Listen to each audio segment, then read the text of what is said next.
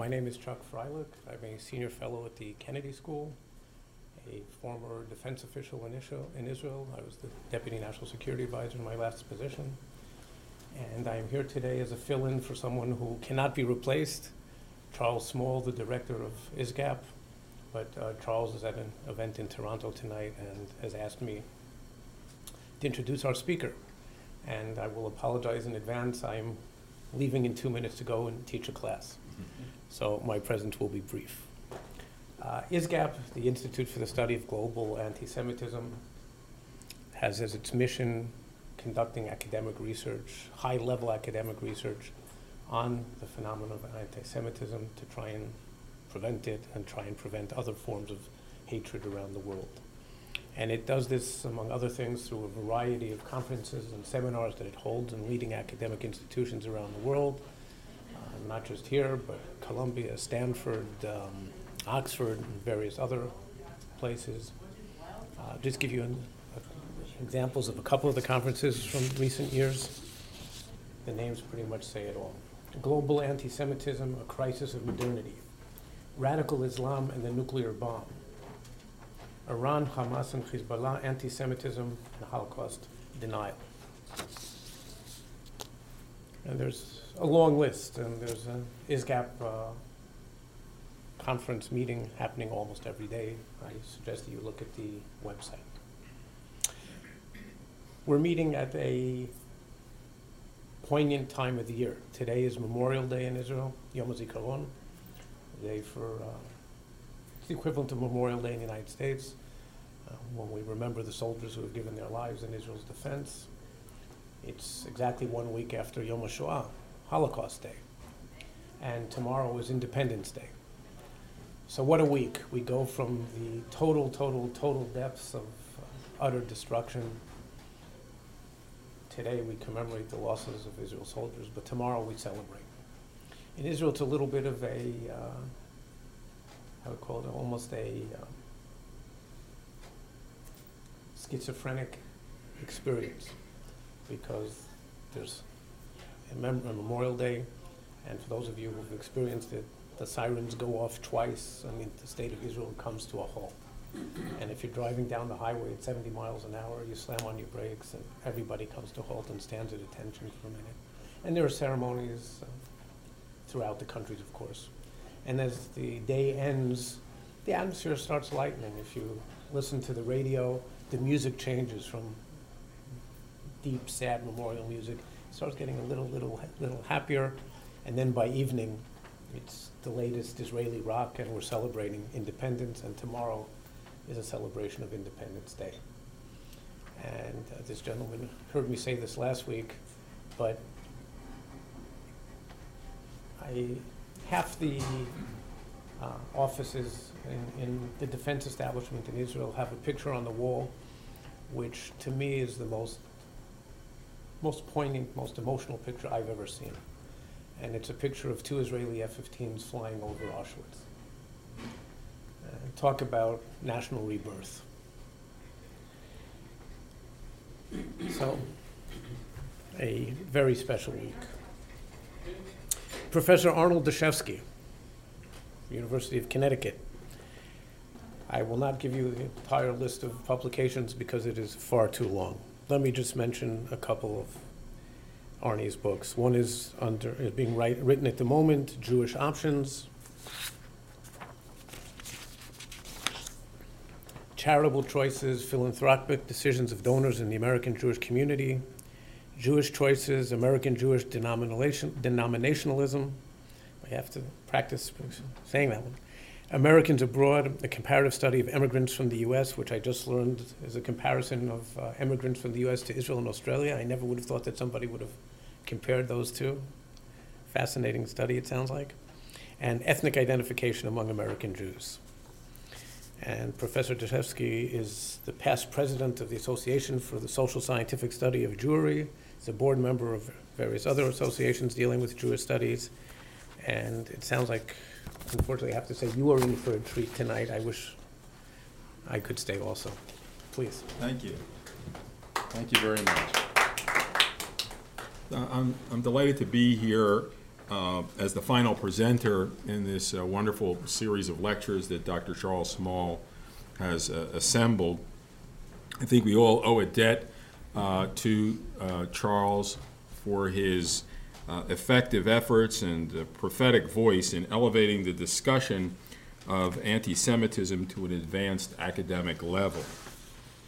Um, my topic tonight is American anti Semitism grounds for optimism or pessimism. Uh, before I begin, uh, let me just share a story with you to sort of uh, set the scene about optimism versus pessimism uh, in the American context of anti Semitism. It's a story about the uh, Broadway producer George M. Cohan. And uh, he was interested in going to a rather expensive hotel and wrote to the hotel to get a reservation. But he got back an answer that he, I don't think he was expecting. And the hotel wrote back and they said, um, we only we have we cater to a restricted clientele. So it's obvious they had mistaken George M. Cohan for George M. Cohen, uh, and uh, they were turning him away because they thought he was Jewish. So um, George M. Cohan wired back the following Apparently, there's been a mistake on both sides. You thought I was Jewish and um, I thought you were a gentleman. So think about that uh, in terms of uh, what uh, we'll come back to at the end the, the issue of optimism uh, and pessimism. Now, all of us are keenly aware of the perpetration of anti Semitic uh, atrocities recently committed abroad. And we wonder, I suppose, whether these tragedies will be repeated in the U.S. So, in order to examine this issue, we'll address both historical and contemporary expressions of anti Semitism with a special focus on American society. Now, to do that, to answer that general theme, I've come up with five questions that I'd like to uh, run through with you tonight and try to address. In some respects, it's pretty fitting uh, because it's a nice summary uh, for all of the topics that you've explored um, during the uh, past uh, several months. So first, we're going to look at how does anti-Semitism fit into the historical evolution of Jewish civilization. And second, how has anti-Semitism evolved within the context of the Jewish experience in American society? And third, what's the contemporary survey evidence of anti-Semitism in the U.S. with global comparisons, if you have uh, the time and the patience? Fourth, what are the correlates and consequences of American anti-Semitism? And finally, are these findings grounds for pessimism or optimism. So let's take a look uh, at this first question How does anti Semitism fit into the historical evolution of Jewish civilization? Now, I've done a rather brash thing. Um, I've taken the four millennia of Jewish history and reduced it to one table. It's got two sides to it, the table. And I've divided uh, Jewish civilization into five periods that I think most Judaic studies scholars would agree to the biblical, uh, the Second Temple, the medieval, the modern, and the contemporary. We want to see where anti Semitism fits into this. But before I do that, just to explain the table, there are a total of nine columns. The first column is the period, the five I just identified. The second has uh, various dates uh, of historical events and experiences described in the third column. The dates here in the biblical are pretty approximate because we don't necessarily have hard data on all of that. But the, the key from a sociological point of view are the next six columns. So, as a sociologist, in trying to understand the evolution of Jewish civilization, I have to ask myself, well, what was the economic and political factors that were shaping Jewish life in the biblical period? So just, I don't want to. I'm not going to go through this whole table because that's a whole evening unto itself. But if you're interested, I have copies of all this. You can take it home with you. But just ask yourselves in the biblical stories, how did Jews, ancient Israelites, make a living? What did they do? What did Abraham and Sarah and Isaac and Rebekah, how did they make a living? What do the stories tell us?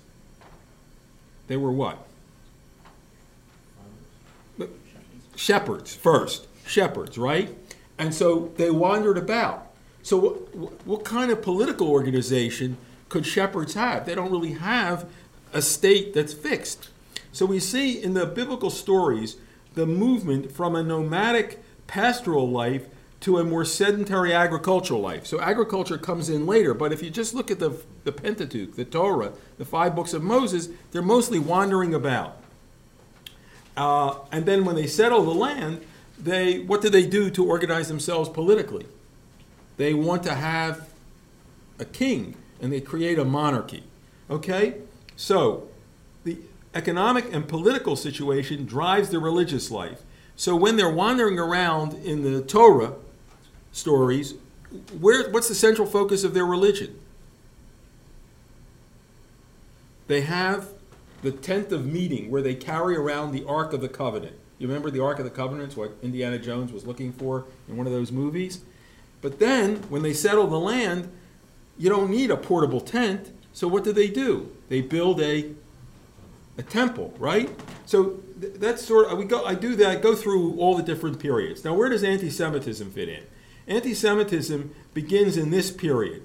And most historians suggest that the first instance of anti Semitism was really a kind of anti Judaism perpetrated by the remnants of Alexander the Great's empire living in Syria in the second century. And during this time, the uh, Syrian Greeks tried to suppress the practice of Judaism. They went into the temple of Jerusalem and defiled it. And then what happened? About the 160s before the Common Era, the Maccabees rose up and drove the Syrian Greeks out and as a result, the Jews celebrate the festival of Hanukkah, right? So that's kind of the first instance of anti Semitism where it's really anti Judaism. Uh, one more instance in this Second Temple period occurs in the beginnings with the first century of the Common Era. A very powerful century because many different transitions take place. One of the important developments in the first century of the Common Era is the development of Christianity. Now, Christianity begins to evolve also, just as Judaism evolved, and it evolves an ideology that it's here to replace Judaism. Uh, in fact, what, what's the what's the sacred book of Christianity? It's called the New New Testament. That's really not what it's called. I mean, we know we call it in English that. It's really the New Covenant. And it's a mistranslation from the Greek to the Latin Novum Testamentum, New Testament. But why is the new covenant such an important idea? Because it's saying there was an old covenant. Who had the old covenant? The Jews. The stories, you know, the God makes a covenant with Abraham and says, "Your, uh, your descendants will be as plentiful as a multitude, like the stars and the sand on the shore." So Christianity um, ultimately moves towards supplanting Judaism and uh, creating an ideology that it's going to supersede Judaism. And that supersessionist ideology uh, takes on a real political reality when the Romans adopt Christianity as the official religion of the Roman Empire in the third century. Um, so the Second Temple period covers a period from the beginnings of the uh, Greek rule over ancient Israel under Alexander uh, in the fourth century before the Common Era, and goes until about the year 500 of the Common Era, when the Babylonian uh, Talmud uh, is completed. Now, the next period of Jewish civilization initially corresponds to our general view of European civilization, the medieval period. Now, when we talk about medieval times, what, what, what, what are the years that we're usually talking about for medieval times? from about 500, the fall of Rome, 476, until the beginning of the Renaissance, which is, let's say, the end of the 1400s, the, the invention of the printing press, the proliferation of all the art, wonderful art that was created in European uh, countries. But in Judaism, the medieval period doesn't end with the Renaissance because Jews continue to be suppressed uh, in the medieval period and uh, are restricted. Jews have to. Jews don't have individual rights in the communities that they're living in during this medieval period. Uh, they um, they only have. They're tolerated by the ruler if they pay a tax as a community, not as individual citizens. So generally, historians talk about the medieval period and say the Jews live as a state within a state. Now, uh, what goes on is this, this idea of Christianity being uh, a supersessionist, having a supersessionist idea, uh, ideology uh, to put Judaism to the back burner uh, also leads to a demonization of the Jews, a denigration of the Jews, uh, and um, a denial of the Jews as being uh, equal to Christians. Um, I saw this very graphically. A number of years ago, I was in Uppsala, at the university there in Sweden, and a colleague of mine, a sociologist, took, gave me a tour of the main church in Uppsala, and he pointed out that in the church there's a picture of a, um, a depiction of a Jew who is uh, wearing a dunce cap and suckling at the teat of a sow. That, that, it's sort of so denigrating to, to uh, the depiction of the Jews. Um, well, this denigration and delegitimation uh, of the Jews led to their expulsion from many countries during this medieval period. From uh, England in 1290, from France in 1306, and the, what's the most famous medieval expulsion? Are you familiar with that? Spain in 1492, followed by Portugal in 1497. Uh, so the um, expulsion of the Jews from Spain is corresponding to the beginnings of the Renaissance uh, in Europe. But in that period of time, the Jews are still not emancipated. In fact, the ghetto in Venice is created in the 1500s. So Jews continue to be treated as a group that has to be locked up at night uh, in an area and then allowed to get out in the morning to do their work, to aid the community and provide services, and then come back again at night in order to uh, be secured by the rulers. So, what is what ends the medieval period in Jewish history? When, when did, how did Jews get emancipated? How did they get to get out of the ghetto? France. In France, right. Through, after the French Revolution, and uh, subsequently also with Napoleon, the Jews are allowed to be citizens of French society. Uh, as the Count de Clermont said, um, to everything to the individual Jew, nothing to the organized Jewish community. That's a paraphrase. So now Jews can participate in the larger society and they can interact more regularly with the rest of society. So you think, well, anti Semitism is, dec- is going to decline because now there seems to be the support of the state for their having rights. But as they interact more and more with the society, the old ideas still uh, permeate the society. And so France, which is the great country of the emancipation of, of the initial place where Jews are emancipated at the uh, end of the 18th and beginning of the 19th century, by the end of the 19th century, what great anti Semitic tragedy occurs in the 1890s in France? The Dreyfus Affair, right, which is sort of represents the lingering anti Semitism of that society. Now, what happens in the latter part of the 19th century is this anti Judaism that's been around for two millennia now takes on an anti Semitic quality. That is, it's against the people, not against the religion alone. And anti Semitism is a term that's coined by Wilhelm Marr, a German, in 1879. And it, uh, building on that anti Jewish sentiment, that is, the people are to be opposed, not just the religion. And furthermore, there's a kind of a racialization of the Jews and a, an attempt to make scientific the idea that the Jews are genetically inferior. So, what, what does that lead to ultimately in the 20th century? That the Jews are a people that are inferior, their genes are inferior. So, if you want to save humanity, what do you have to do? Wipe them out. That's why the Holocaust uh, emerges as a logical end from the German Nazi racists. So we've seen Judaism uh, or anti-Semitism evolve from anti-Judaism to anti-Jewish sentiment, to anti-Semitic sentiment, uh, and, and, and that's taking place here in what I would describe as the modern period, beginning with 1789, the French Revolution, and going to 1948. I trace what I call the contemporary period to the emergence of the State of Israel as the some historians have suggested the third commonwealth. The first commonwealth was the first temple, the second commonwealth was the second temple that was destroyed in the year 70, and then the third commonwealth represents the emergence of an independent state of Israel. But here again, just as Judaism and Jewish civilization have evolved through these four millennia, anti Semitism has evolved. As we said, first from anti Judaism, then to anti Semitism and opposition to the Jews, and then in this contemporary period, um, anti-Semitism is taking on is taking off of a kind of anti-Zionism, and that uh,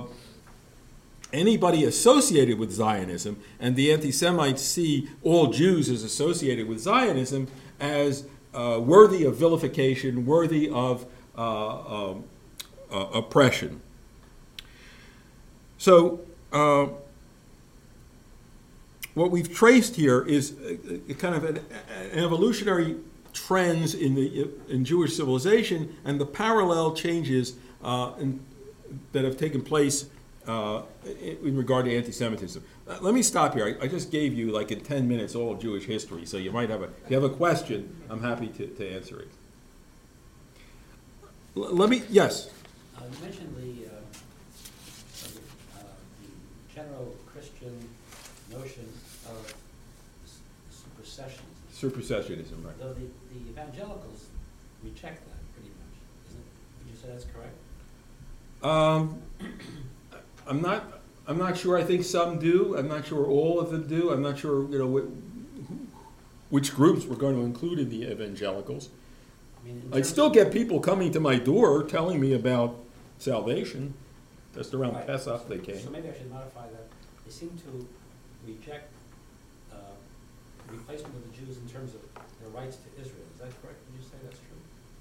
They seem to upset. Reject that the Jews don't have a right to, to the land. Yeah, yes. I think evangelicals have taken on, many of them, a very pro uh, Zionist perspective. I, I've met Zion Christians who live in Israel, in Jerusalem, is where I met them, who are, in a way, Zionists. They, they want to live in Israel. They want to get closer to Jesus' homeland, and they have a great respect for Jews and support the Jews. So th- there's a kind of philo Semitism that's also countervailing some of the anti Semitism that we see. I, let me share with you one little um, cute little story. I, I, I, found this pretty funny, so I hope you do too. One of the th- one of the aspects to the medieval period, I talked about the denigration of the Jews, the demonization of the Jews, um, but there were also disputations with the Jews that Christians organized in order to show that Christianity was superior to Judaism. Uh, and they would have debates. So here's a kind of cute take on this debate. So you might find this interesting. Uh, several centuries ago, the Pope decided uh, that the Jews had to, had to leave the Vatican. So there was naturally a big uproar in the Jewish community and the Pope um, offered a deal. He would have a religious debate with a member of the Jewish community. If the Jew won, the Jews could stay. If the Pope won, the Jews would have to leave. So the Jews realized that they had no choice. So they picked an elderly man by the name of Moshe, and they said that you are going to debate uh, the Pope. Uh, and the Pope, uh, but since Moshe's Latin wasn't very good, they agreed to have a silent debate. Um, and that seemed e- an easy solution for the Pope. Um, so the day of the debate came, and Moshe and the Pope sat opposite each other for a full minute before the Pope raised his hand and showed three fingers. Moshe looked back at him and he raised one finger. The Pope waved his uh, fingers in a circle around his head, and Moshe pointed to the ground where he sat.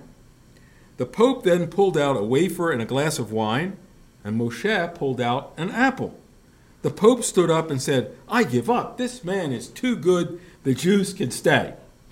So, what's, what's the interpretation? So, after this debate, the cardinals all crowded around the Pope, asking him what happened. The Pope said, First, I held up three fingers to represent the Trinity. He responded by holding up one finger to remind me that there was still one God common to both our religions. Then I waved my finger around me to show him that God was all around us. He responded to pointing to the ground and showing that God was also right here with us. So then I pulled out the wine and the wafer to show that God absolves us from our sins. And he pulled out an apple to remind me of the original sin. He had an answer for everything. So what could I do? I had to let the Jews stay. So then afterwards, the Jews crowd around Moshe. Well, what was your take on what happened? Uh, so, well, says Moshe, first he said to me that the Jews had three days to get out of here. I told him that not one of us was leaving. Then he told me that the whole city would be cleared of Jews.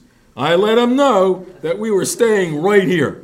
And then asked the woman, I don't know, said Moshe. He took out his lunch, so I took out mine.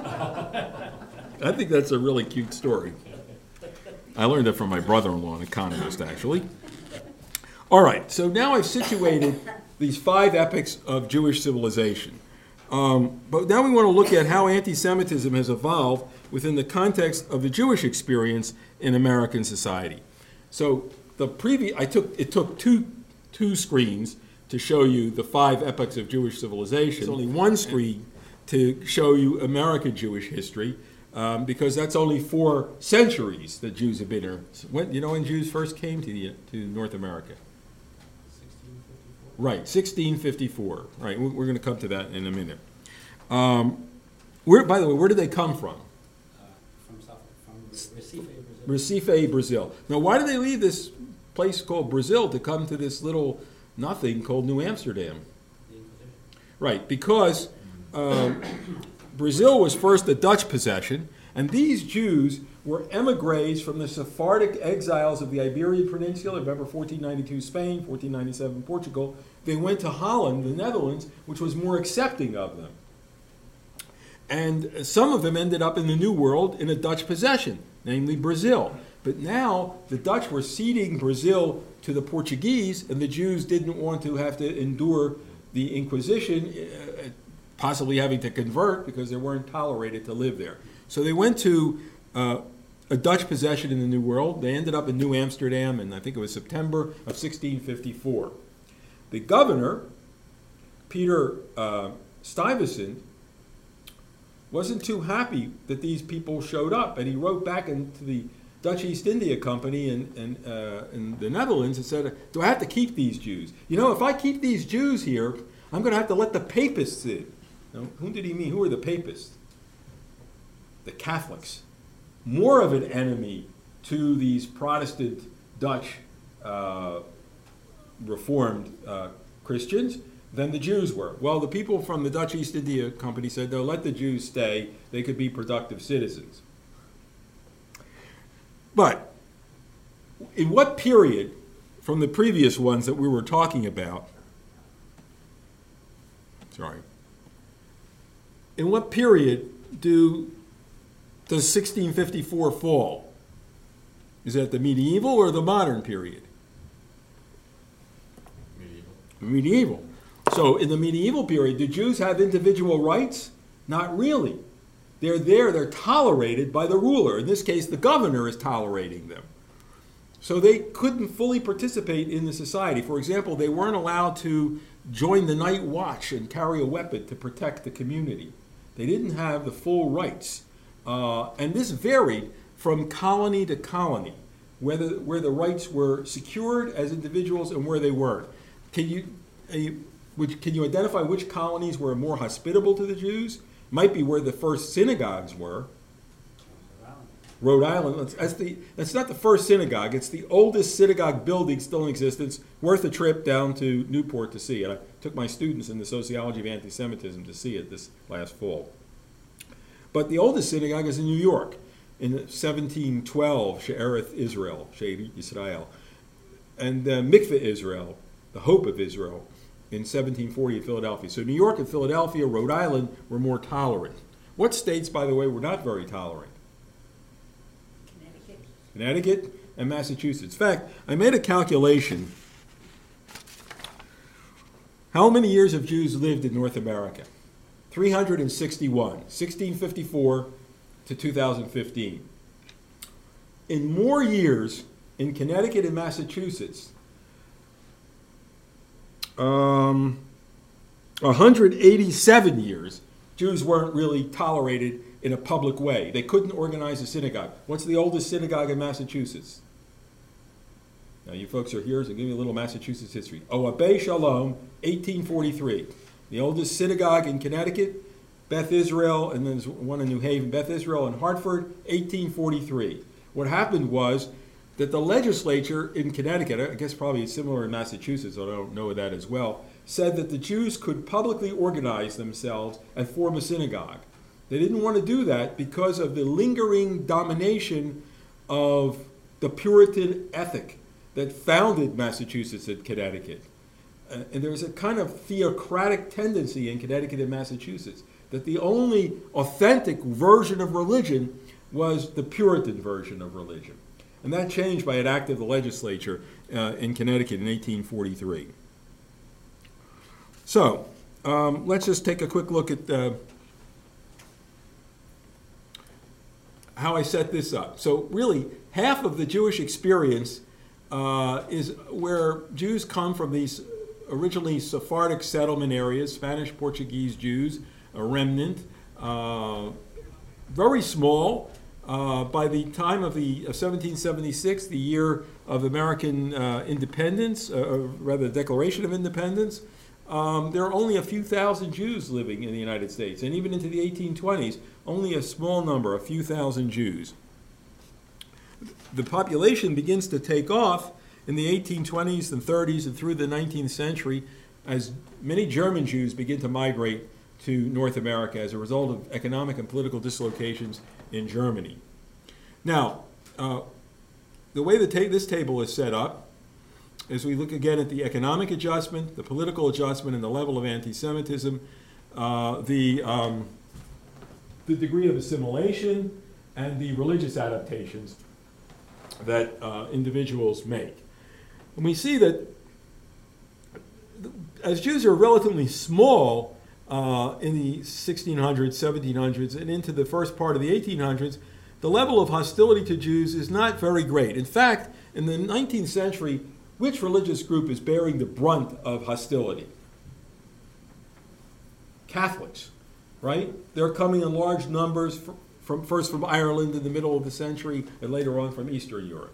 When uh, anti Semitism begins to develop, it's after the migrations um, beginning in 1880, after the uh, Pale of Settlement in, in Russia and other dislocations that take place, many Jews begin to migrate. And now, instead of just having about a quarter of a million Jews uh, in uh, after the Civil War in the United States, by the middle of the 20th century, there are over 3 million Jews. And then uh, by the 1930s, even more. In fact, by the 1930s, Jews represent 3.7% of the American population. What do they represent today? well, no, a little more, two percent. So they, the why of the Jews proportion shrunk between the 1930s and the present? Because the fertility, the number of children born in Jewish families, is much smaller on average than the rest of the population. Plus, there's been substantial migration from other countries to the United States. There have been some migrations even after uh, World War II, um, some remnants of the Holocaust the Israelis, Russian Jews, uh, little growth now in the last uh, decade or two in, of Latin American Jews in Miami and the South Florida area. Um, so the parallels of uh, in the United States to the anti-Semitism that's spreading in Europe continues. In other words, what I, what I say, the, the Dreyfus Affair, 1890, anti-Semitism emerges as a term in 1879. Uh, Mark Twain goes to the Austrian Parliament in 1898 and he says, he, he writes back about the virulent anti Semitism that's expressed in the Austrian Parliament. Then the Nazis come to power. They emerge in the 1920s in Germany, come to power in the 1930s, um, execute the Holocaust in the 1940s. All of these bring a high level of anti Semitism into play in Europe. What's going on in the United States? Anti Semitism is also growing right? If, if you lived through the 1930s, you may remember Father Coughlin and radio shows, and Henry Ford, people leveling diatribes against the Jews. Now, what what ends up sort of attenuating this anti-Semitism? When does that, when does that peak of anti-Semitism in Europe, which is in the 1940s with the Holocaust, and also in the United States in the 1930s and 40s, what, what sort of brings that sort of to begin to slow down? The Second World War. The Second World War, right. So there's a parallel. Racism peaks during World War II. What's one of the first acts of the federal government to weaken racism? To integrate the military, to integrate the federal government. In order to fight a more efficient war, um, the government decided to do that. So that's in the 40s. And then the, just follow this the decline of racism, not the elimination of racism, but the, the diminution of it. What happens in the 1950s? Brown versus Board of Education in 1954, 1964, the Civil Rights Act, 1965, the Voting Rights Act, uh, 1970, early 70s, uh, under Richard Nixon, affirmative action. So we have all of these uh, uh, um, actions that are designed to reduce racism with the World War II marking the peak of all of the, these actions. The parallel is anti Semitism begins to decline. In the 1950s, my mother in law told me that uh, she remembers going to Bethlehem, New Hampshire, and in the White Mountains and seeing signs no, no Jews or dogs allowed, restrictive country clubs, restrictions in occupations, no Jews uh, welcome in business and insurance. I had a, uh, my students interviewed a lawyer in the 1960s who graduated, I think it was NYU Law School, was invited up for a job here in Boston, uh, and then was told, don't come. There's one Irish member, Irish Catholic in the firm, and uh, we're certainly not going to hire any Jews. So that was in the 1960s. So you see uh, the gradual decline, and I would say the uh, a climax to that, in terms of the greater acceptance of Jews in the United States, is the year 2000. Now, why did I pick the year 2000? Connecticut Senator Joe Lieberman was elected, was voted the majority of the votes for him and for, uh, for Senator, uh, for Vice President Al Gore uh, in the year 2000. We know why they didn't become president and vice president, but popular will accepted a, relatively pious, traditional minded Jew to become the vice president of the United States. And I think that sort of shows the trajectory of decline of hostility to the Jews. In fact, most recently, the Pew uh, Survey Research Center in Washington, D.C., published a study asking what's the most favored religious group in the United States? And it turned out to be the Jews. Throughout much of the 20th century, when social scientists gave uh, rank, asked people to rank uh, all different religious and ethnic groups, Jews ended up being sort of in the middle of about 30 groups, not at the bo- way at the bottom, uh, and not certainly near the top. But here you have, by the 21st century, Jews being regarded as the most uh, favorable religious group. And if you take out the Jews from voting for themselves, and the Catholics voting for themselves, and the Protestants voting for themselves, the gap between the Jews and the others grows even more because the Jews are relatively small, 6.7 million, less about 2% of the population. Catholics are about 25% of the population. In a way, Catholics are the most numerous cohesive group, although altogether, if you summed all the Protestants, there are more Protestants in the United States. Um, oh, one thing I, I could uh, like to give you before you leave is this little um, little pocket demographics we call it. You can um, keep it in your pocket or your pocketbook, and it has all the statistics uh, on American Jews. And the, one of the things that's interesting in there, well, if you open it up, uh, you've got all the state populations. If you open it up further, you have the 50 leading Jewish communities in the United States. And the reason I wanted to show this to you, at the bottom, you have a graphic illustration of the growth of the Jewish population from 23 in 1654 to the most recent estimates of about 6.7 million. So be sure to pick one up. You can take a couple. I brought a lot with me if you want to bring them for your friends or your family. Um, when I pass them out at professional meetings, they gobble them up, and I was surprised my niece and nephew were as interested as my colleagues were, my kids were, my, my- no, my grandkids weren't that into it yet. They're a little too young. All right, so I've tried to give you now an overview of the evolution of Jewish civilization, how anti Semitism fits into that model, how American Jews fit into the story of world Jewry, um, and how anti Semitism has progressed, uh, increased through the end of the 19th and into the middle of the 20th century, and began to decline. But before I go on, so I got th- three more questions. Did you want to ask me any questions? Is it is that reasonably clear? I, I, I realize I came here with a lot of information to give you, but I felt obligated for you to leave with some understanding of anti-Semitism and Jewish civilization and how anti-Semitism fits into it. Since you, many of you spent several sessions here, any any questions? And you can take the tables home with you and study them. You know, but I won't quiz you on them. Don't worry. Um, okay, so now maybe you're particularly interested in what's the current situation of anti-Semitism. Uh, what survey evidence do we have? So let me share a little bit of that with you. Now, the Anti-Defamation League has been conducting surveys periodically uh, of anti-Semitism using a more or less similar set of questions for 50 years. So if you look at this graphic here, in what year do we find the greatest level of anti Semitism? 1964, where about nearly a third of Americans were judged to be anti Semitic. Now, how much has that dropped in the most recent time period, 2013, to 12%, right? Don't, you can shout out the answers, we're just, we're just a handful of people. Now, how do they measure anti Semitism? They have used uh, a series of 11 index statements uh, over the years. They've changed them a little bit, but they try to stick with the, the basic questions. And they say that respondents who agreed with no more than one of these index statements are considered to be essentially free of uh, hostile attitudes toward the Jews.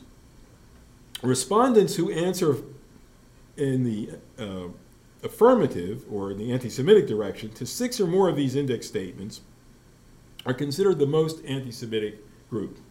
Uh, and they, they try to look at those people that scored high on six of these items and compare them to the rest of the population. So, let, uh, what are some of the examples uh, of these statements? Jews stick together more than any more than other Americans. So people are asked, "Do you agree? Do you agree, disagree with these?" Jews have too much control and influence on Wall Street. Uh, Jews don't care what happens to anyone but their own kind. Jews are not just as honest as other business people. There are, there are several other items, but that gives you a flavor of them. People are asked to agree or to disagree.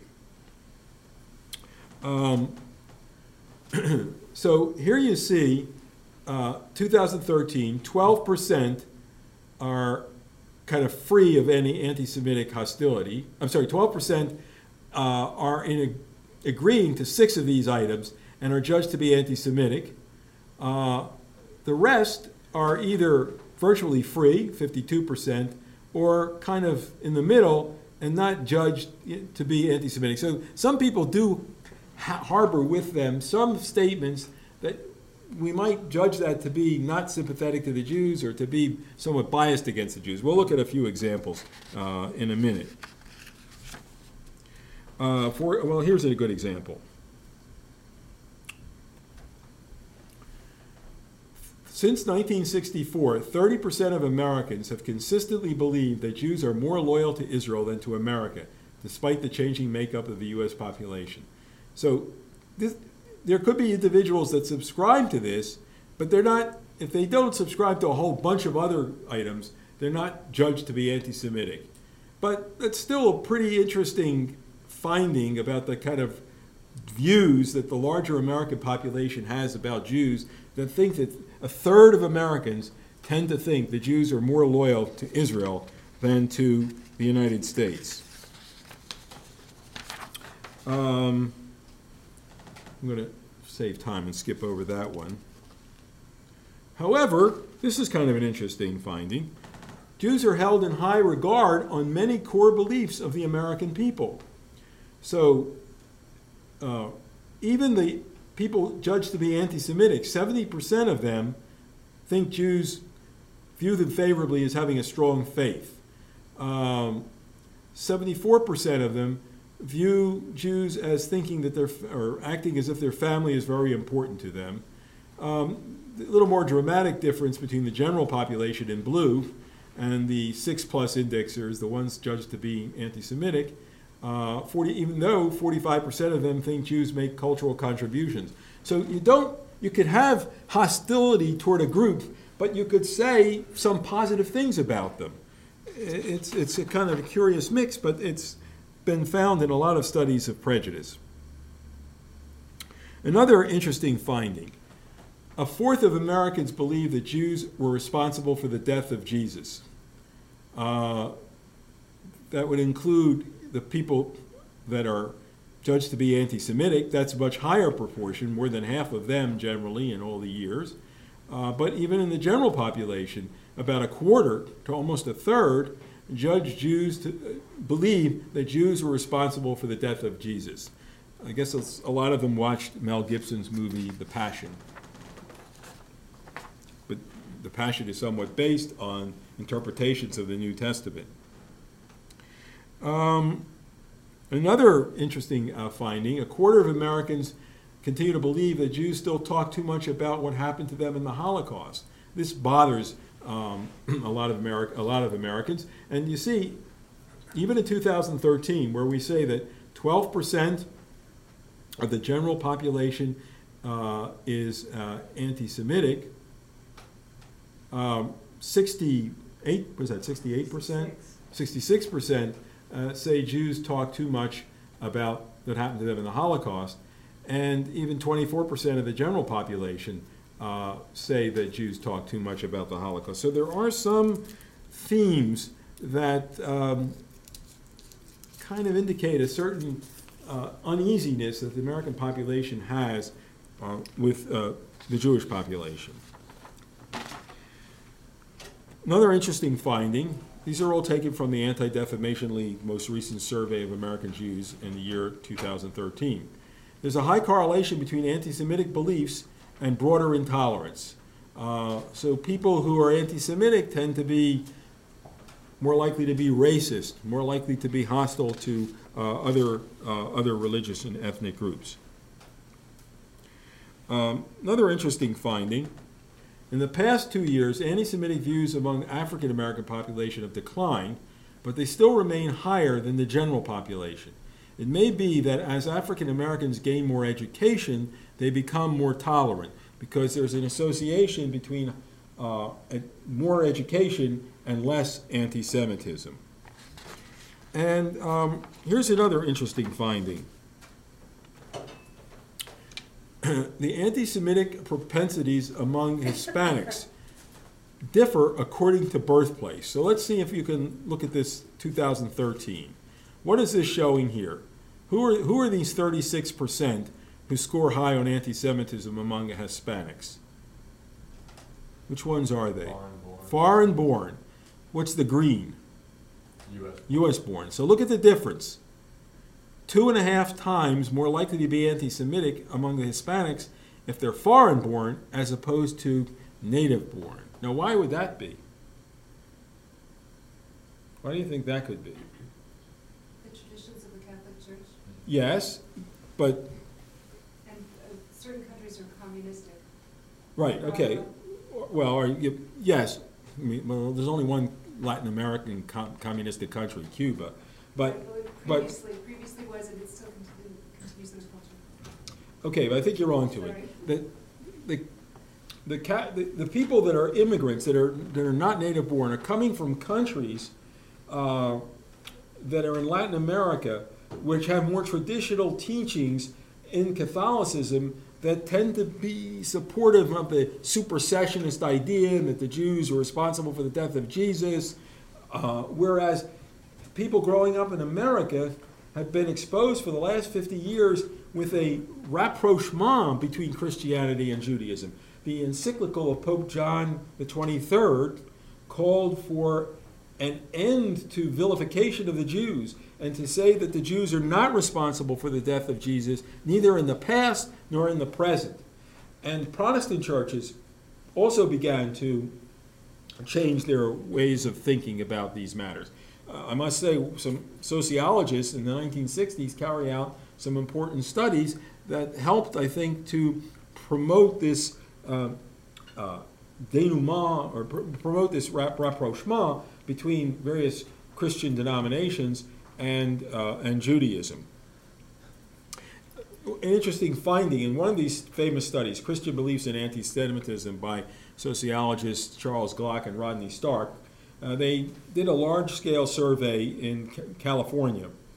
And they asked a whole bunch of questions. One of the questions they asked was Are there any Jews in the Bible? Now, when we think of the Bible, well, whom, whom do we name as Jews? The patriarchs, the matriarchs, David, and so on, King David, Moses, and so on. A minority of Christians, only 10%, but I think it's very revealing, said there was only one Jew in the entire Bible. This is Christians, so it includes the what Christians call the Old Testament, what Jews call the Tanakh or the Hebrew Scriptures, and, uh, and the New Testament. Who do you think was this one Jew that this minority, only 10%, saw in the Bible? Abraham, No, Moses, no. Judas. Who's Judas? The one who turned a, a killed Christ. Right, now there's a current theory even that this was a plan by Judas and, and Jesus to do this, but I, I don't know if that's how, how, how widespread that is. Now, of course, what's, what's so intriguing about this? Judas is a Greek version of what name? What biblical name? Yehuda, Judah, right? Now, does Judah sound like Jew? Yes. Why? Because in Hebrew, Judah's name and Judas in the New Testament had a Hebrew name, Yehuda. Yehuda is one of the sons of Jacob. Why do you say Jew in Hebrew? Yehudi. So, why? Uh, and in fact, the southern kingdom, where Jerusalem was centered, uh, during the um, after the split between the northern kingdom and the southern kingdom, after uh, uh, Solomon's rule, was called Judea because Judah settled in the central portion of ancient Israel, where Jerusalem is. And so the people that lived there were seen as the sons of Judah, the children of Judah, and became the Jews. So, and how do you say Judaism in Hebrew? Yahadut, the same root word. Uh, to, to make somebody Jewish is liyahed. It's all the same root word in Hebrew. Um, are there any surprises in this uh, ADL data? Yeah, I think this is an interesting surprise. We heard a lot about, uh, maybe I think somebody from Harvard wrote about the pro Israel lobby and how powerful AIPAC was in the pro Israel lobby. Well, a, ran, a, representative sample of Americans uh, seem to think which lobby is much more powerful than the pro Israel lobby? It's over here.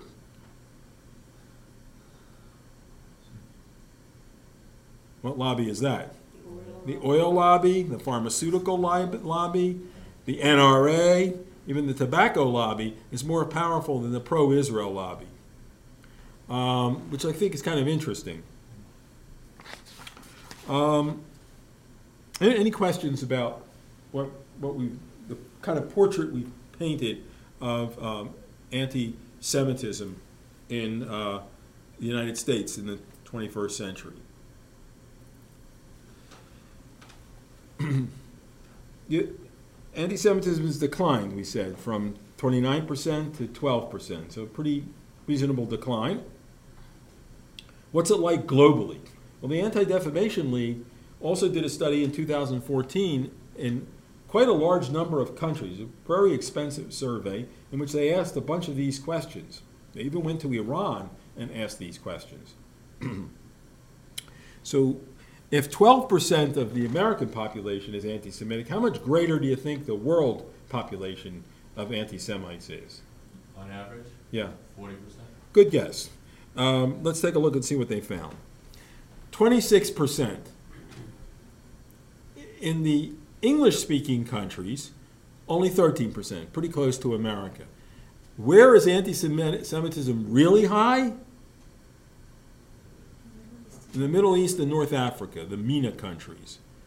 Um, this was a little surprising, but the highest index score in a non-MENA country was in Greece. The lowest index score in a MENA country, in a Middle Eastern and North African country, surprisingly was Iran, considering that uh, we're told that on their missiles they have imprinted death to Israel. And they, they don't only make uncomplimentary statements about Israel, but about Jews as well. Um, well, what does this 26% equate to in people? About 1 point, over a billion people are judged by this uh, Anti-Defamation League study to be anti-Semites. And that doesn't include the entire population, because if there's 7 billion people in the world, a billion isn't 26%, right? But of the countries that they surveyed, uh, perhaps about 4 billion people, uh, 26% uh, indicate they have anti-Semitic attitudes. 35% never have never heard of the Holocaust. Um, do you want to hear some more of this, or that's enough? Did I give you enough numbers? You want to you want to look at a few more slides? Okay. Um, so, what are the major stereotypes that exist on a global level?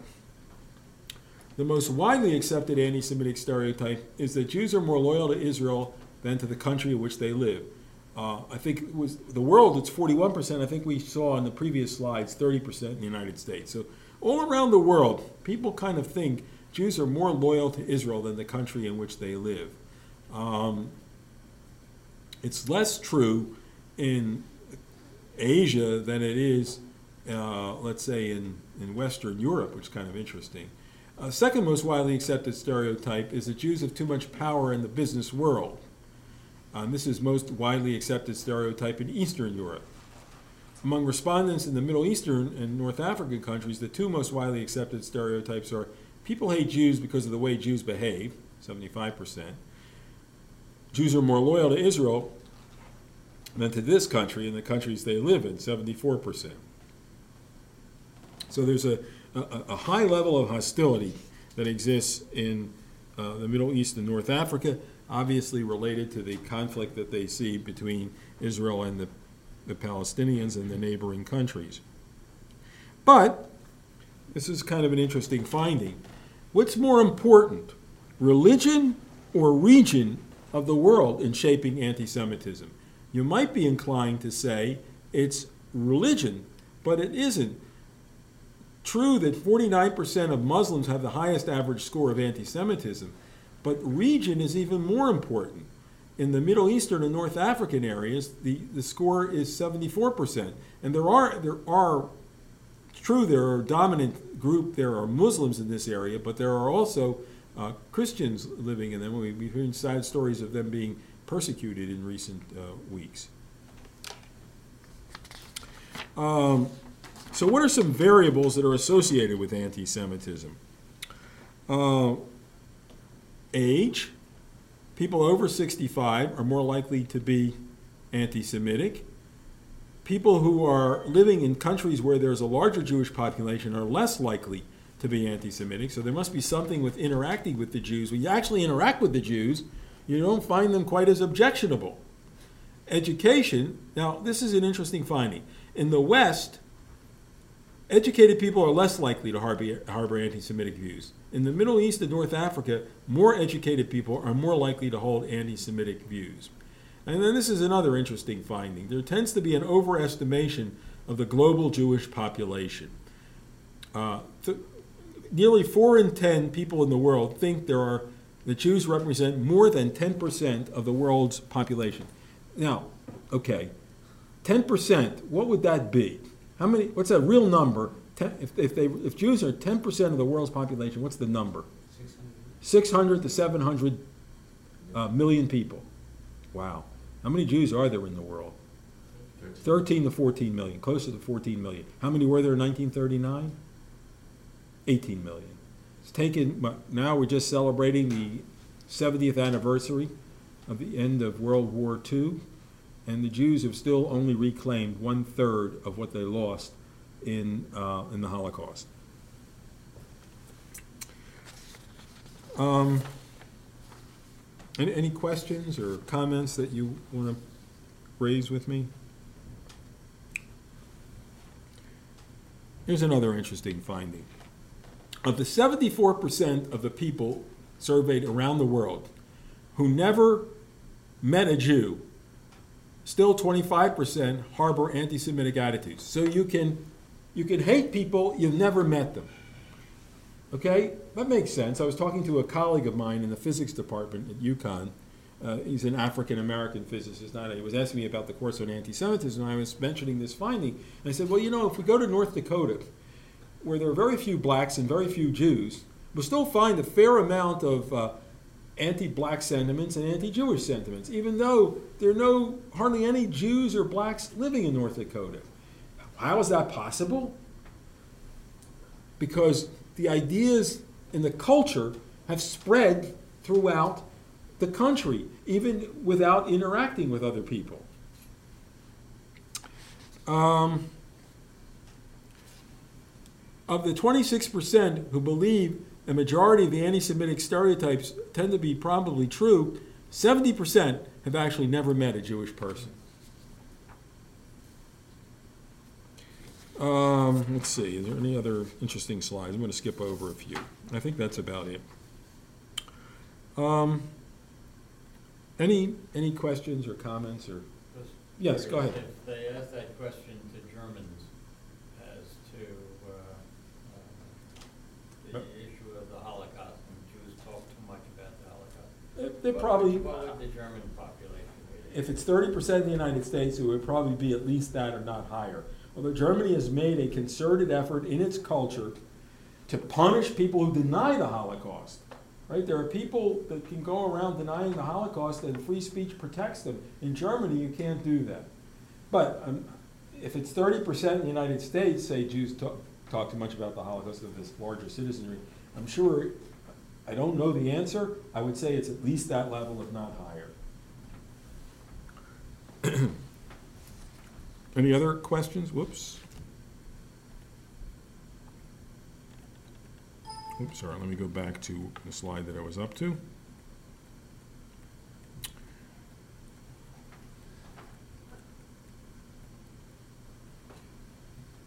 Okay, so I have two more questions that I wanted to address, and then I'll, I'll, we can, oh gee, why does that keep doing that? I'm sorry. So the next question is, what are the correlates and consequences of uh, American anti-Semitism?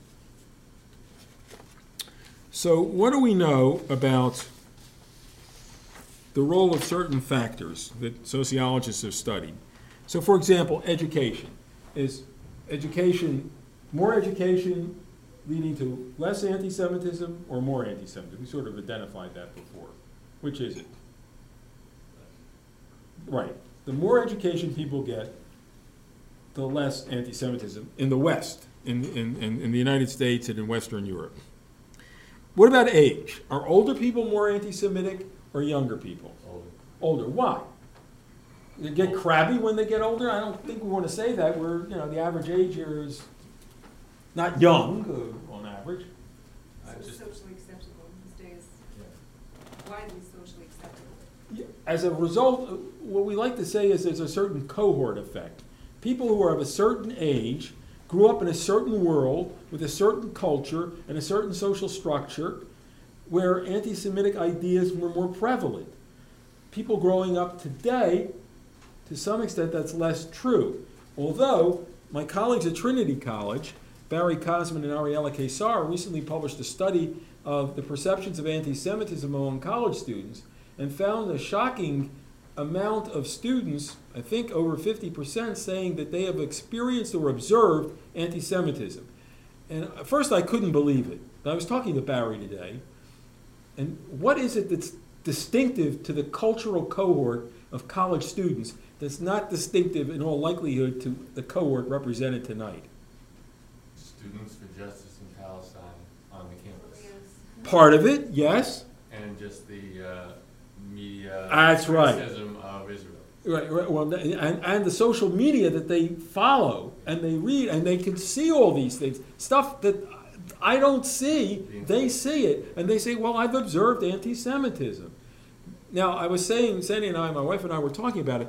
So, about two or three years ago, uh, my assistant in the Center for Judaic Studies came into the office. It was in July, I think, quiet time of the year and she found a anti-Semitic message on our answering machine. It said, it sounded like a high school student who had a smile on his face, maybe doing it on a dare, and saying, uh, Hitler should have killed all of you, and, and with a mock German accent, and said a bunch of other offensive things. So, how many people were victimized by listening to that? Two, my assistant and me, okay? But if someone does the same thing and puts a video up on media, well, it, thousands of people could see it. So I think that helps us to understand the phenomenon. Whether it indicates uh, a growth in anti Semitism, I'm not quite sure. So I've invited my colleague Barry Kosmin to come to UConn and talk about this so we can further explore this matter. I just had a conversation with him while I was at the hotel. All right, what about religion? Now, formally, we could say that people who are more pious Christians were more likely to be anti Semitic because they subscribed to the supersessionist ideas, to the idea that Jews are an inferior group, that they've been superseded, that the New Testament is superior to the Old Testament in, in, in, teachings that the Jews followed, and so on. But um, what we've seen is a movement away from that uh, kind of teaching. Uh, what we can say, I think, that might still be true, is an observation by the famous social psychologist Gordon Allport, who suggested that if individuals view their religion as providing them with an institutionalized sense of superiority, they're more likely to be prejudiced, bigoted, anti Semitic. If they look at their religion and emphasize the interiorized creedal ideals of the religion, love your neighbor as yourself, or do unto others as you would have them do unto you, then they are less likely to be intolerant, less likely to be anti Semitic. I think that's still an important, useful way to look at the role of religion in shaping prejudice, discrimination, racism, and anti Semitism.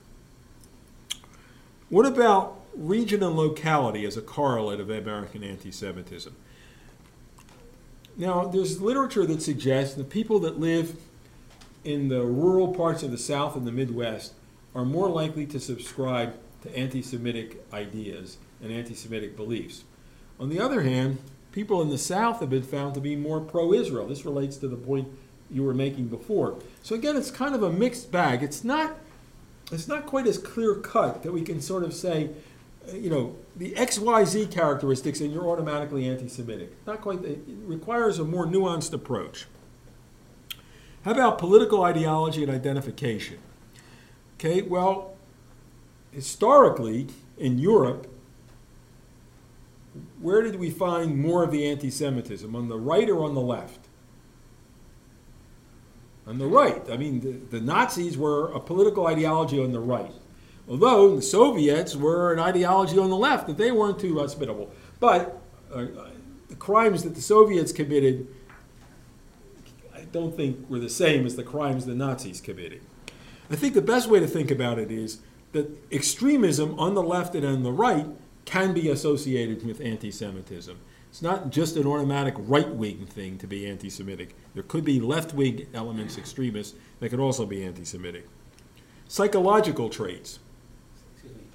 Sounds like no matter what your strong beliefs are, you can be anti Semitic, left or right. Yes, I, think if, if you're on the extremes, I think there's a tendency to denigrate different groups of people, perhaps to serve your own ideological goals that you've that you are following or subscribing to. What about psychological traits? Well, interesting. In the middle of the 20th century, there was a mammoth study that was funded by the American Jewish Committee, I think it was, called The Authoritarian Personality. And the purpose of that study was to determine, in the wake of World War II, whether the phenomena of mass murder and the Holocaust that the Germans created could occur in the United States. After all, Germany, in the beginning of the 20th century, was a very advanced uh, society in terms of the cultural contributions, the scientific contribution. If you think about three of the greatest minds of the last 150 years, I ask my students this whom would you put on that list?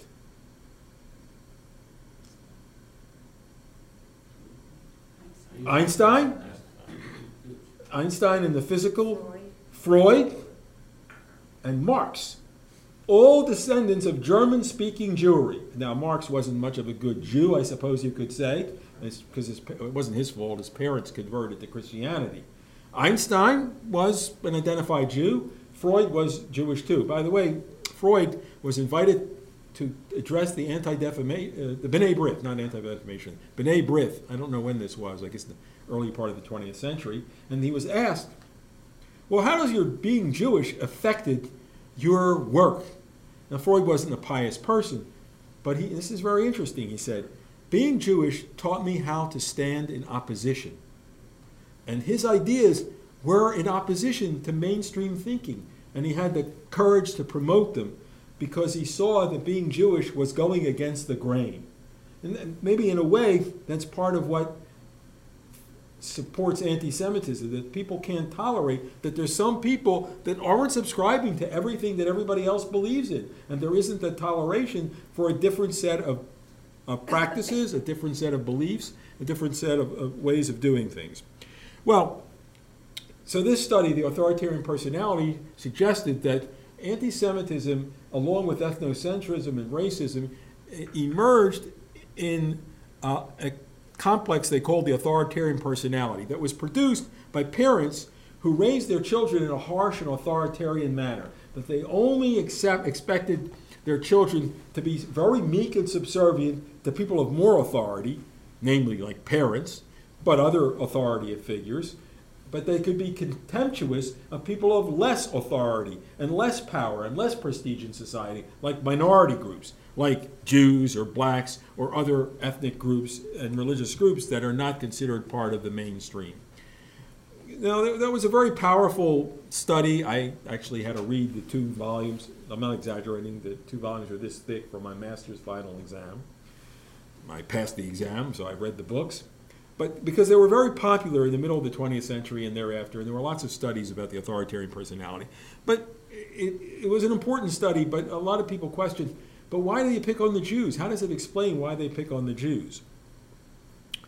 Um, and we talked about race, racial and ethnic differences. We mentioned the uh, greater amount of anti Semitism present among African Americans and among Hispanics. But the decline, I think, in, that we see in African Americans has to do with increasing education, and the decline we see in uh, Hispanic anti Semitism has to do with their length of time here. If they're native born, they become less likely to be anti Semitic. Uh, any questions? Yes. Did you talk about the, like the new Christian, the, the new Christians in Latin American countries? I did. What did you tell? But enlighten us. They're pro-Israel and they Yes. love Jews, supposedly. Well- They, they find out you're Jewish, they just wanna, they're so excited, they think you're the person of God, you're, you're God's people. I haven't met them. There's a lot. Um, I didn't really explain how sociologists think about explaining anti-Semitism. Do you, do you want to hear that in two minutes? There are basically three levels of explanation. One level says anti-Semitism arises in certain individuals who have a personality need to despise other people, like the authoritarian personality. But that doesn't explain, if you, if you accepted that as the main reason, well, that would mean that all those people that are anti Semites are sick, distorted personalities. Uh, it's not sufficient. So there's another school of thought and set of theories that says anti Semitism like prejudice in general, racism in general, is a part of the culture. People are socialized to be anti Semitic by their parents, by, by the culture around them, by reading certain books or watching certain movies at a certain point in history. Um, but that doesn't really um, explain to us well, why did anti Semitism start in the beginning? And so I think most sociologists would agree that if you want to try to understand anti Semitism, prejudice, discrimination, and racism in general, you have to look to the kind of interactions that go on among different groups. And what we like to say is prejudice and discrimination arise as weapons in intergroup conflict. And one group will use any means necessary to disqualify another group. Why do they want to disqualify some people? So that they can get more of the rewards for themselves. If I can keep them out of going to Harvard, then I have a better chance of getting to Harvard. My kids have a better chance of getting into Harvard.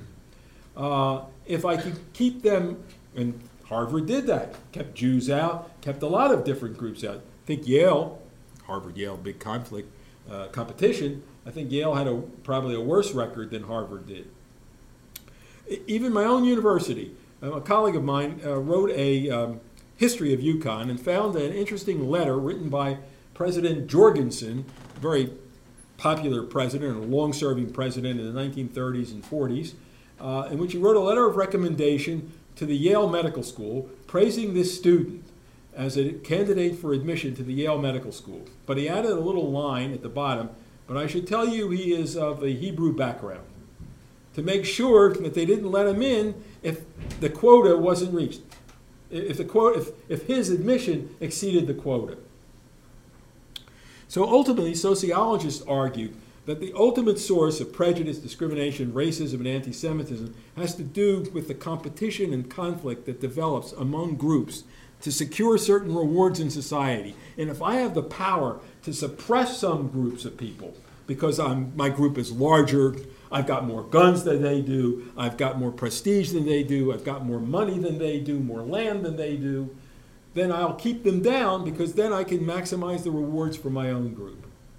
And then the culture takes on a flavor of this denigration of this group and reinforces it. And then some people grow up um, with these distorted personalities that they, in order to function, they need to suppress other people. So that's kind of like in a five minute capsule view why there's prejudice, discrimination, racism, and anti Semitism. Yes. Okay, so it, it describes it, uh, why there's all of those things, rather than just, because I was wondering, where do the Jews fit into that? Why anti-Semitism rather than just racism against blacks or Latinos? What's special about the Jews? What makes that, you know, different? Well, the unique interactions that Jews have had, the undergirding in Western societies of the Christian teachings that tended to denigrate the Jews, to demonize the Jews in the medieval period. There's a lingering heritage of that.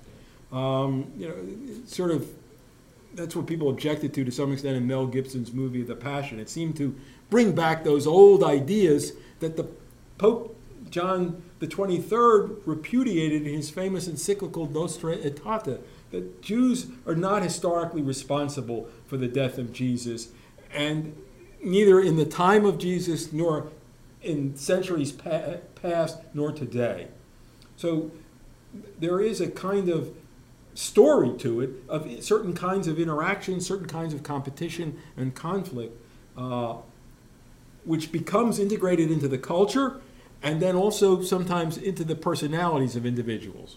Yes, you're allowed to ask Can I questions. ask a question, even though I'm technically, I'm just Yeah. Um, so what's the end game in your opinion? I mean, given the, the sort of history and the picture you just painted, there doesn't seem to be, and I might be wrong, but there doesn't seem to be a steady upward growth if you're, you know, in, in the drop in anti-Semitism. There might be spots here and there, but generally speaking, it's been millennia of what you're describing. So is, what, what can be done to sort of effectively change that? Okay. As opposed to just, I mean, academically, I have a much better understanding, but I don't feel better about the change in, in overall attitude, whether it's with the MENA states or in the US. Well, let me, I'll skip ahead here. I was going to show you a few more slides of but numbers, but I think you're tired of looking at the numbers. So let, let me, let me go to the last question, so it's a great setup. You know, this is, all this that I've told you about anti-Semitism historically, contemporary, the United States and the world, you know, make you feel optimistic or pessimistic. So let, let me, let me go through a few of these. Uh, If you take this with you, um, and you run into anti-Semitism, if you take the slides with you, the copy I have, and I'm glad to share it with you, at the end, there are these slides here that the ADL talks about, how to confront anti-Semitism, what to actually do if you, if you run across anti-Semitism. But let me, let me talk a little bit about the uh, optimistic scenario and the pessimistic scenario. It, it's kind of like a Talmudic debate. You know, the Talmud um, debates a lot of issues. For example, and we're not close to the festival of Hanukkah, but um, there's a debate in the Talmud. How should we light the Hanukkah candelabrum, the Hanukkah menorah? Okay, should we, you know, uh, you know, let's line up the Hanukkah menorah here. Okay. So, i- is the first candle is going to be over on this side, and the second candle here, and the and the eight candles. So there was a question when we light the eighth night, or this everything after the first night. Do we start with the eighth candle and light the seventh, or do we start with the first candle? And there was a debate between two famous rabbis, Rabbi Hillel and Rabbi Shammai. Rabbi Shammai said, We'll start here every night, the first candle, and then we'll go on and on and on. Rabbi Hillel said, No, we should start with the new candle and go back to light the first ca- candle. You follow what I'm saying? Is that, is that pretty clear? You may recall how, you know, if you light the candles, how you do it. The Talmud does not resolve the issue, it presents both sides. But what do Jews do? What is the custom? Do you know? Following Hillel. You start with the newest candle. And yet it was not decided in the Talmud. We rabbis of the Talmud say we're only following Rabbi Hillel. That's why wherever we, there's a great little line or joke, which probably you've heard. Wherever there are two Jews, there are three opinions. There's this opinion, there's that opinion, there's the opinion nobody's going to hold. Or wherever there are two Jews, there's three synagogues. My synagogue, your synagogue, and the synagogue none of us is going to go to. So there, there's a healthy debate uh, in Jewish life about a lot of things, and it's actually something that I think people admire or they like, both maybe inside the Jewish community and outside the Jewish community. And in fact, in the Talmud, there's an expression in Aramaic. It says, okay, this is Shammai's point of view, and the Aramaic, Ara- Aramaic, Aramaic expression is me'idach gisa. On the other hand, and that's like Tevye and Fiddler on the Roof. He says, on the one hand, there's this, and on the other hand, there's this. So that's what I'm going to do. And then we'll try to see how you feel about all of that. So, on the positive side, only 12% of Americans are anti Semitic. It's quite a lot less than it was just 50 years ago. On the other hand, 12% represents how many millions of people? What? close to forty. Yeah, 35 to 40 million people. Uh, what's that? Six times the amount of Jews in the United States are anti Semites. That's about twice the population of all of New England, right? I don't- I don't, didn't check this out, but I think there aren't more than 18 million people living in New England, something like that. A second point the more education people have, the less likely they are to be anti Semitic. On the other hand, in some other parts of the world, higher education makes them more anti Semitic. A third point we have a powerful representation and supporters in the U.S. government, uh, including an office in the State Department that addresses the issue of anti Semitism, that speak out against anti Semitism, and important individuals that are prominent, uh, celebrities, for example, speak out against anti Semitism. George M. Cohan illustrated that point. That's why I shared that story with you.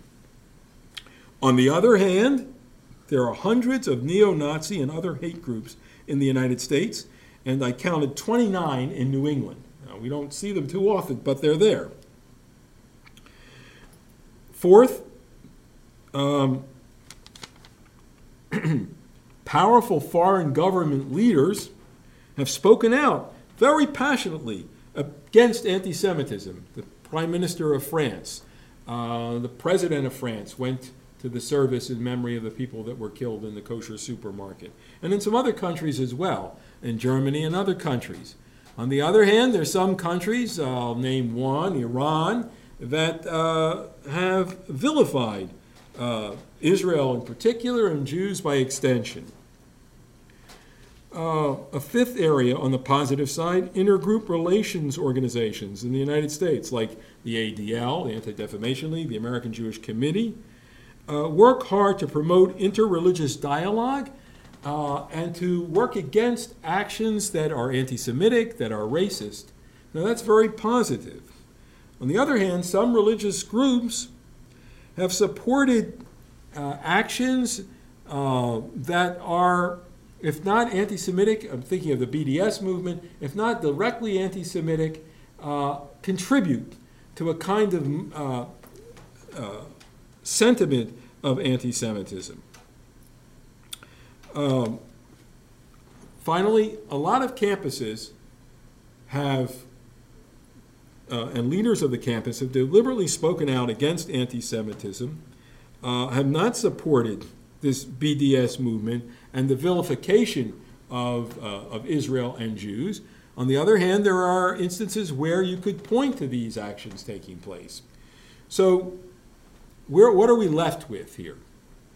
How does all that make you feel? That things are pretty good or things aren't so good? Remember how much they've changed. Yeah. And You, you, you think of universities that were, or incidents that were anti-Semitic. We, and hear it now even on the front page of the New York Times with that girl Molly Horowitz in, I in Stanford, who was asked recently about her Jewishness before she could qualify to be a member of the the student government uh, senate. Stanford is a top school, very educated across, so certainly not very optimistic.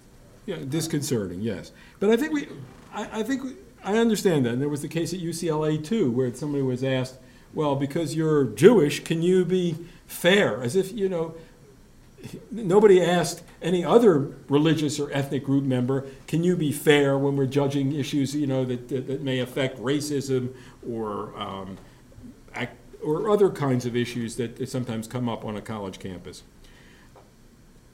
I don't, I don't, I don't think we should judge the entire situation by certain specific instances that occur. I think these are, they give us pause for concern. They need to be dealt with. There, and there, the organizations I mentioned, like the ADL and the American Jewish Committee and other local Jewish community relations councils in local communities, do attempt to deal with these issues. I, I don't think we should draw the conclusion from instances like this that we are on the eve of the 1930s. Uh, I think that's I think that's overstating the case, and it's, I, in my view, um, not not helpful to do that.